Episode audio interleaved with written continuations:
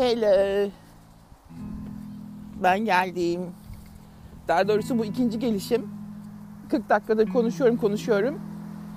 Yayını kapattım diye basayım dedim. Meğerse açmamışım ki. Boşa konuşmuşum. Kafa gidik. Kafa hakikaten gidik bugünlerde. Son bir hafta on gündür zaten modum çok düşük. Moraller bozuk.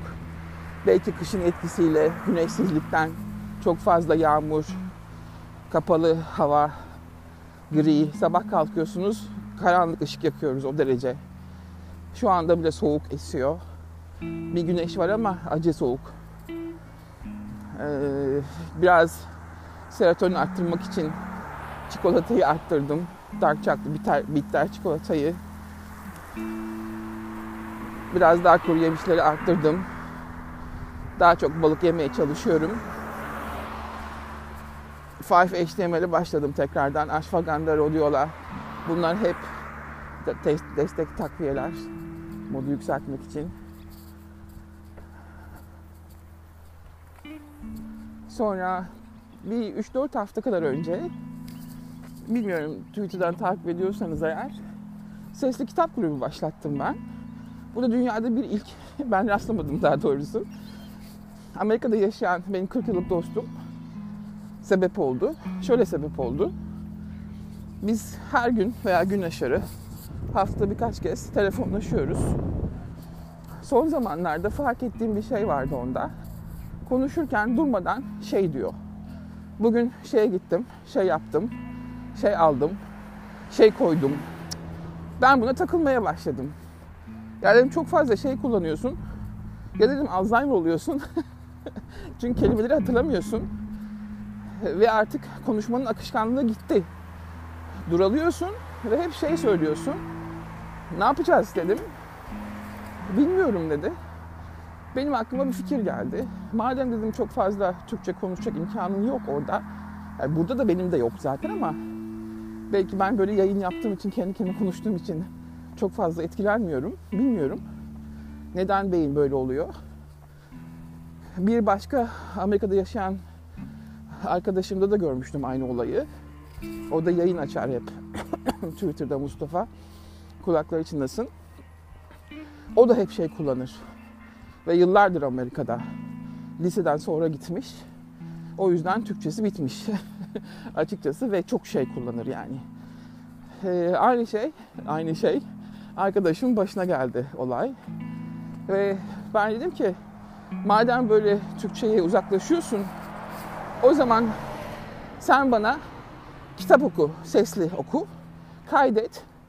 O kita- kaydı bölüm bölüm kaydet. Bana yolla, ben de o kitabı hem dinlemiş olayım. Nasılsa sesli kitap dinliyorum Storytel'den. Seninki de öyle gibi olur. Hem de senin konuşma akışkanlığın artar. Kelimeleri hatırlarsın. Tekrar tekrar ediyorsun ya, bunun sesli olması lazım yalnız. Kafanızdan okuduğunuz zaman olmuyor. İçinizden yani. Tamam dedi. Ben de uzun, onun üzerine dedim ki madem sen kitap okuyorsun ben de okuyayım. Ben de sana yollayayım. İkimiz birden iki kitap bitirmiş gibi olalım.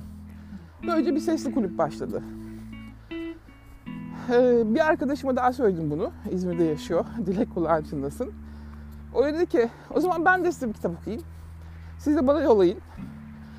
Şimdi ben aralarında postacı gibi kitapları yolluyorum. Dileğinkini de arkadaşıma yolluyorum. Ve de Hakan. Hakan ben de istiyorum deyince Hakan da yollamaya başladım. Böyle bir kitap okuyoruz üçümüz. Aramızda üç kitabı birden bitireceğiz. Sonrasında Amerika'da kardeşim okuduğu kitap biraz ağır bir kitap. Bir gün tek başına. Onu ben çok yıllar önce okumuştum zaten de. Hani tekrar hatırlayayım diye. Hadi o da okusun, okumamıştı çünkü. Ağır bir kitap. O pek hoşlanmadı. Okurken çünkü yazar hep kendi kafasından konuştuğu için onu sesli kitaplaştırmak zor bir kitap. Hep iç konuşuyor çünkü. İçindekileri anlatıyor. Anlamıyorsunuz kimle konuşuyor mu, kendiyle mi konuşuyor diye kitapta diyalog olarak. Okurken, dinlerken de anlamıyorsunuz.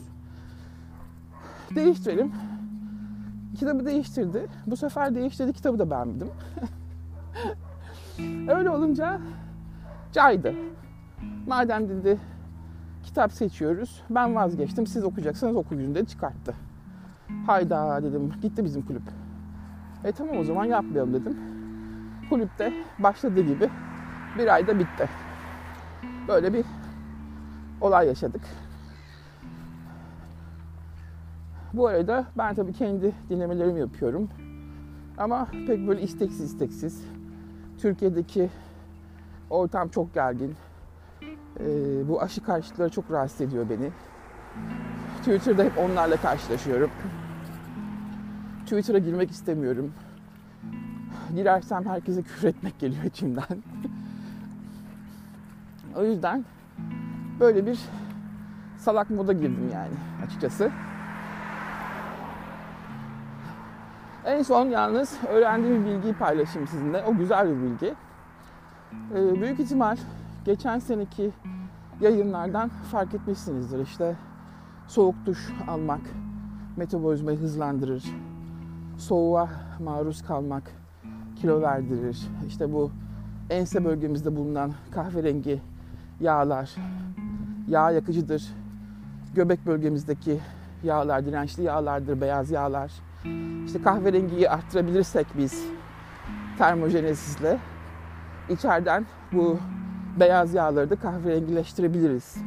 Soğuk duş da buna etki ediyor diye bir tez duydunuz değil mi? Ve genelde herkes de konuşmaya başlamıştı geçen sene. Ben de Akın Saatçı'nın konuştuğunu duyunca o böyle bir, bir ay bir challenge başlatmıştı. Onun challenge'ine katıldım. Bir ay dedim ben de her gün soğuk duş alacağım. Bakalım etkisi ne olacak diye. İtiraf ediyorum. Ben de tam ters etki yaptı. Yani kilo vermek şöyle dursun. Ben kilo aldım. Ve o zaman bunu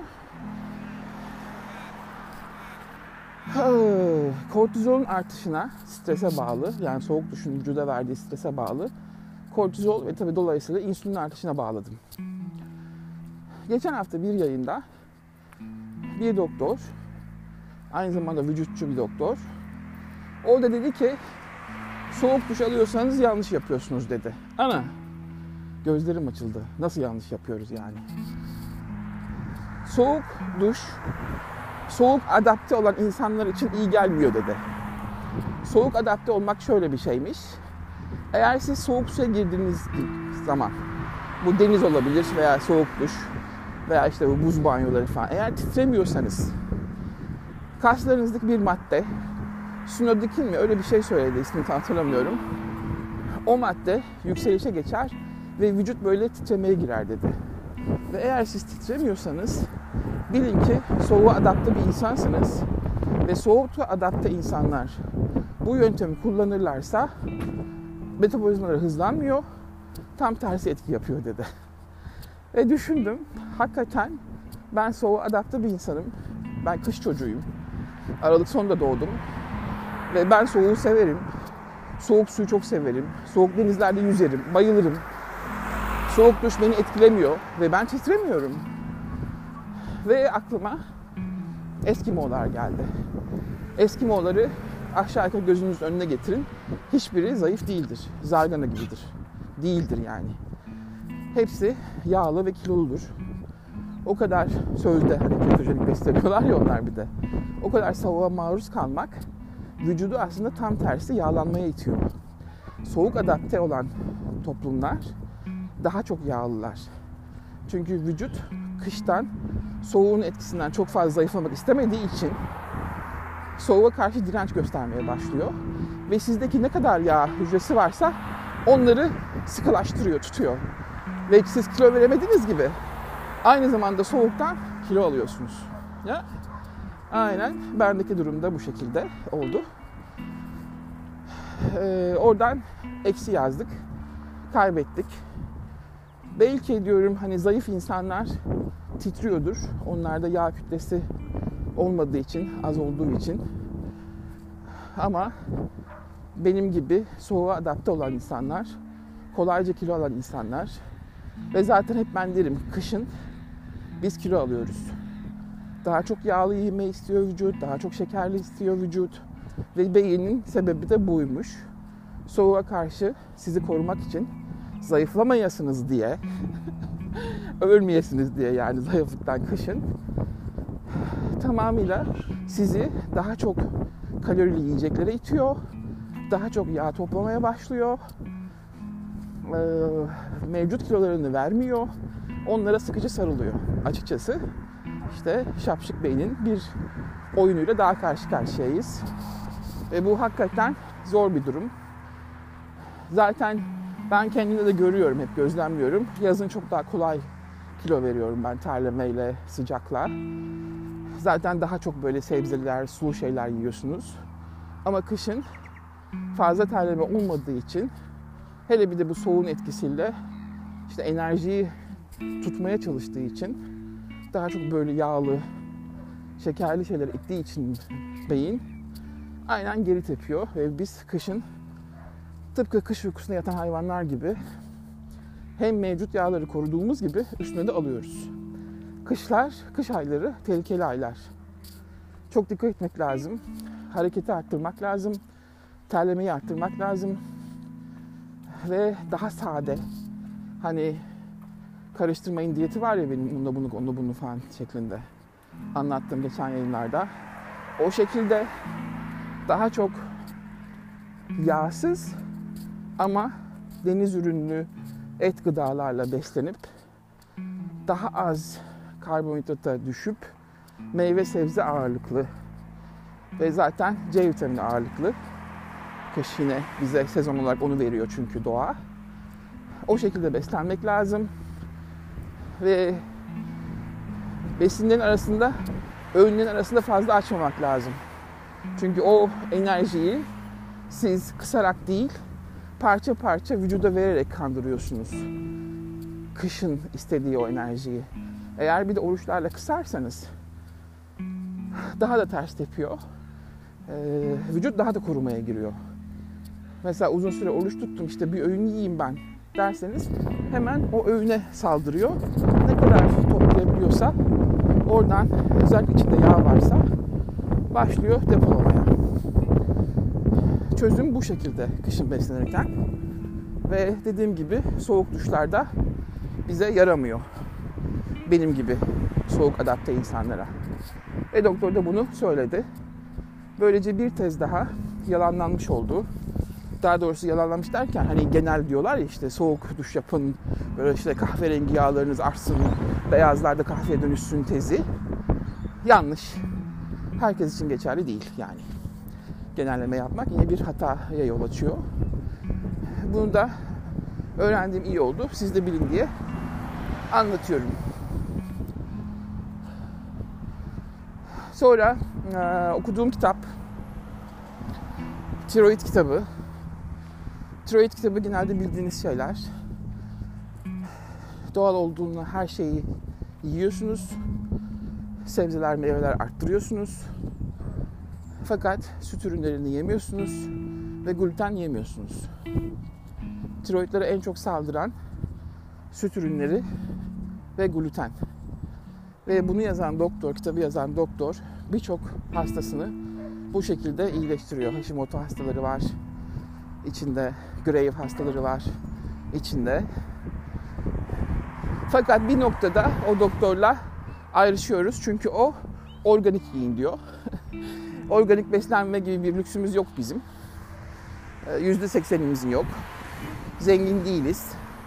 Hatta şimdi içinizden diyorsunuz, dur bakalım organikler de organik mi zaten? İşte hepsi dolandırıcı diyebiliyorsunuz. Bu genelde Avustralya ve Avrupa'da çok kontrollü organik besinler. Ee, çok zor izin alıyorlar organik label'ı, etikete basmak için. Ve hep denetleniyorlar. O nedenle burada organikler evet organik. Ama atıyorum bir normal domatesin kilosu üç liraysa organik domatesin kilosu on lira. Veya bir ıspanak aynı şekilde. Mümkün değil. Benim o şekilde beslenmem, onları almam. Biz ne kadar ucuz ve taze ama ucuz olan şey varsa onları topluyoruz yaz kış. Ee, ve hastalıkların gelip gelip de işte siz organik beslenmediğiniz canım ondan oldu noktasına getiriyorlar işi. Ben de buna karşıyım. Ben brokoli mi yiyorum, karnabahar mı yiyorum, lahana mı yiyorum, yiyorum. Ve bunların hiçbiri tabii ki organik değil. Bol bol spreylenmiş olabilir. Ne yapabilirim ki? Yapacağım hiçbir şey yok. Yalnız kitapta iyi bir ayrıntı vardı. Lütfen karnabahardan, brokoliden ve lahanadan kaçmayın. İşte iyotu baskılar diye size söylüyorlar ama araştırmalar bu gıdalardan alınan, bu sebzelerden alınan, kuru sofralardan alınan besinlerin iyotu bastırılması için çok fazla yemeniz lazım. Kimse zaten bu kadar yemiyor. Sadece kara lahana ve kale, ondan uzak durun. Onlar da çok daha yoğun çünkü diyor. Ama brokoliymiş, karnabaharmış çok fazla kanser engellediği için, kansere etkileri çok iyi olduğu için onlardan sakın vazgeçmeyin. Tiroit hastası olsanız bile dedi. Ve tabii iyot alımını düzenli yapacaksınız diyor o kadın doktor da. Aynı şekilde selenyum ve çinkoyu da düzenli yapacaklar tiroit hastaları. Ondan bahsediyor. Ve en az üç ay bu şekilde sebze, meyve, içinde bu lahanagiller olarak devamında az e, bakliyat veriyor. Yalnız bakliyat çok vermiyor. Fitik var içinde diye. E, en az üç ay böyle beslenirseniz etsiz, şey, e, dairysiz yani süt ürünsüz ve glutensiz çok büyük faydasını göreceksiniz dedi kadın. Ve haklı bu konuda. Bu da sizin aklınızda olsun. O lahanagillere saldıranlara söylüyorum. Doktorlar onu da yanlış biliyorlar. İşte Hashimoto'lara falan veya işte hipotiroidli olanlara hemen işte iyodunu baskılarda lahana yeme, karnabahar yeme falan gibi diyorlar. Yanlış yapıyorlar. Sizin tonlarca yemeniz lazım o etkiyi almanız için. Özellikle bir de buharda haşladıkça zaten pişirdikçe yani o değerler de düşüyor. Hiçbir etkisi yok iyot baskılama konusunda. Bunu da bilin. Ve antikanser şeysi, etkisi özellikle brokolinin, karnabaharın çok fazla. Hele ki kadınlarda ve erkeklerde prostat ve göğüste. Eksik etmeyin. Haftada iki üç gün bunlardan yiyin. Deniz ürünlerini arttırın. Konserve bile olsa fark etmez. Ben herkese söylüyorum. Önemli olan içindeki mineraller. Ee, içinde kurşunmuş, bilmem neymiş. Hatta bir doktor vardı işte alüminyum kağıt folyo kullanalım falan diyen bir insana yazmıştı. Birikmiyor bile diyor. Ondan aldığınız alüminyum vücutta atılıyor zaten diyor yani. Takılmayın öyle şeylere, olur mu? Önemli olan o minerallerin artışı, o protein artışı ve sebze meyvelerle beslenmek tiroitte. İşte böyle.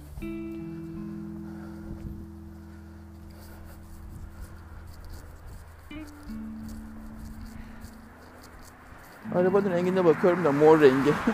Plakası da mor. Çok komik. Eflatun mor. Yani bugün iki tezi daha çürüttük. Bir soğuk duş tezi, iki lahanagillerin tiroidlere zararlı olduğu tezi. Tamamıyla yanlış. Yanlış yönlendirme, bilgisizlik, deneyimsizlik ve böyle insanlara genelleme yapmak işte. Hep benim savaştığım şeyler, konular bunlar.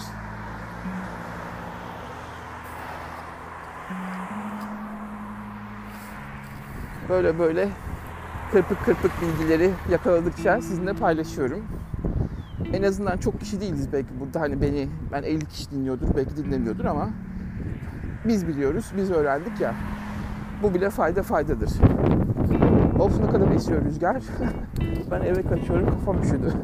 Kafamda şapka var ama alnımda yine de sakat durumlar. Sinüzitim yoktur benim, sinüzitim yok ama